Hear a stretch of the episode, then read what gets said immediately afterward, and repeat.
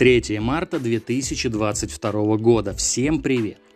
Вчера некий вирусолог заявлял о том, что мир движется к концу пандемии. А сегодня в дело вступил некий врач-инфекционист, который сообщил, что рано говорить о завершении пандемии, поскольку могут появиться новые штаммы и мутации. Видимо, свежие мысли у экспертов – это ресурсы невозобновляемые. А дословно так – сожалению, очень сложно давать какие-либо прогнозы, потому что мутации происходят все время. Так или иначе, больные есть, а если есть больные, значит и мутации происходят. При их накоплении качество переходит в количество, то есть появляются новые штаммы.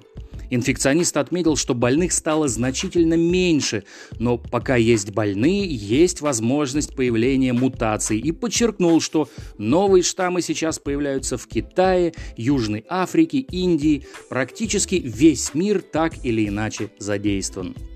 Трудно прогнозировать, но постепенно коронавирус становится сезонным заболеванием, так же как и грипп. Сезонное – это поздняя осень и ранняя зима, уточнил специалист. Он также отметил, что сейчас не сезон сезонных заболеваний. Ну а теперь информация о борьбе их с нами. Скажу честно, я сначала не поверил. В общем, Международная федерация кошек ввела санкции на российских котов. Как следует из сообщения, организация запретила кошкам и котам, владельцы которых проживают в России, принимать участие в выставках организации за пределами страны с 1 марта по 31 мая.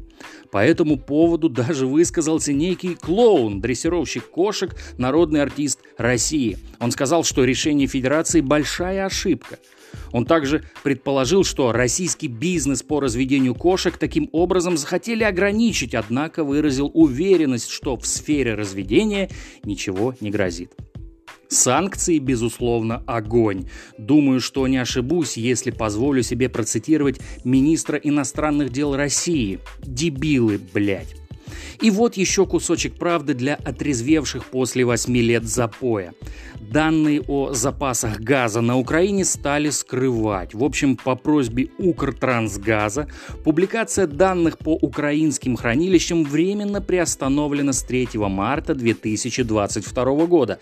То есть, если данные публиковаться не будут, то никто ничего не заметит подозревают, что в этой ситуации всем все понятно.